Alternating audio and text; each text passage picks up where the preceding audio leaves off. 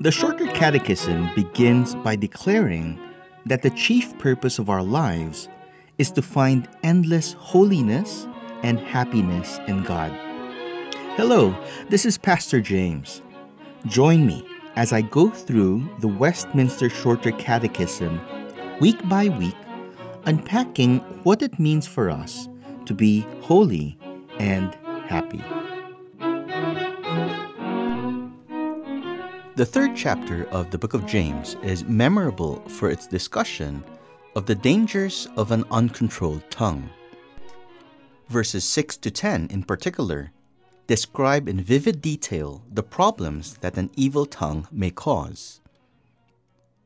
And the tongue is a fire, a world of unrighteousness. The tongue is set among our members, staining the whole body setting on fire the entire course of life, and set on fire by hell. For every kind of beast and bird, of reptile and sea creature, can be tamed and has been tamed by mankind.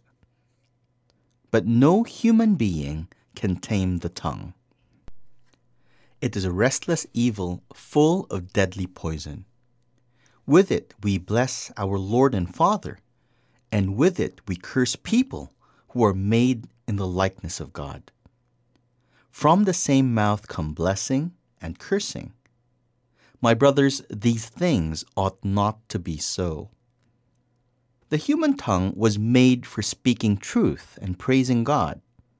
However, apart from God's grace, our tongues easily tend toward tearing others down instead of building others up. As we continue our reflection on the ninth commandment, we want to think now about what the commandment prohibits. Question 78 of the Catechism asks What is forbidden in the ninth commandment? Answer The ninth commandment forbids whatsoever is prejudicial to truth or injurious to our own or our neighbor's good name. According to the Apostle Paul, to speak truthfully is to love, and to love is to build each other up. In Ephesians chapter 4 verses 15 and 16, we read, Rather, speaking the truth in love, we are to grow up in every way into him who is the head, into Christ, from whom the whole body, joined and held together by every joint with which it is equipped, when each part is working properly, makes the body grow so that it builds itself up in love. In contrast, speaking in a manner that is prejudicial to truth or injurious to our own or our neighbor's good name would be unloving and slanderous.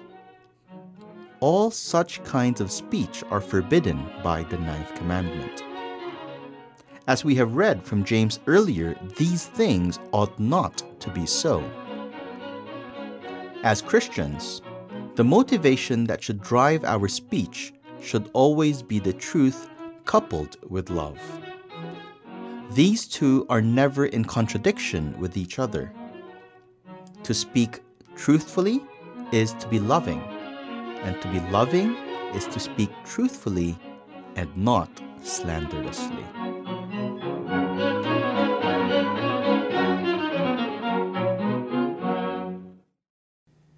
This program was brought to you by Pilgrim Community Church, a confessional Presbyterian church that meets in Cubao, Quezon City. For more information, please visit our website at pilgrimcommunity.church.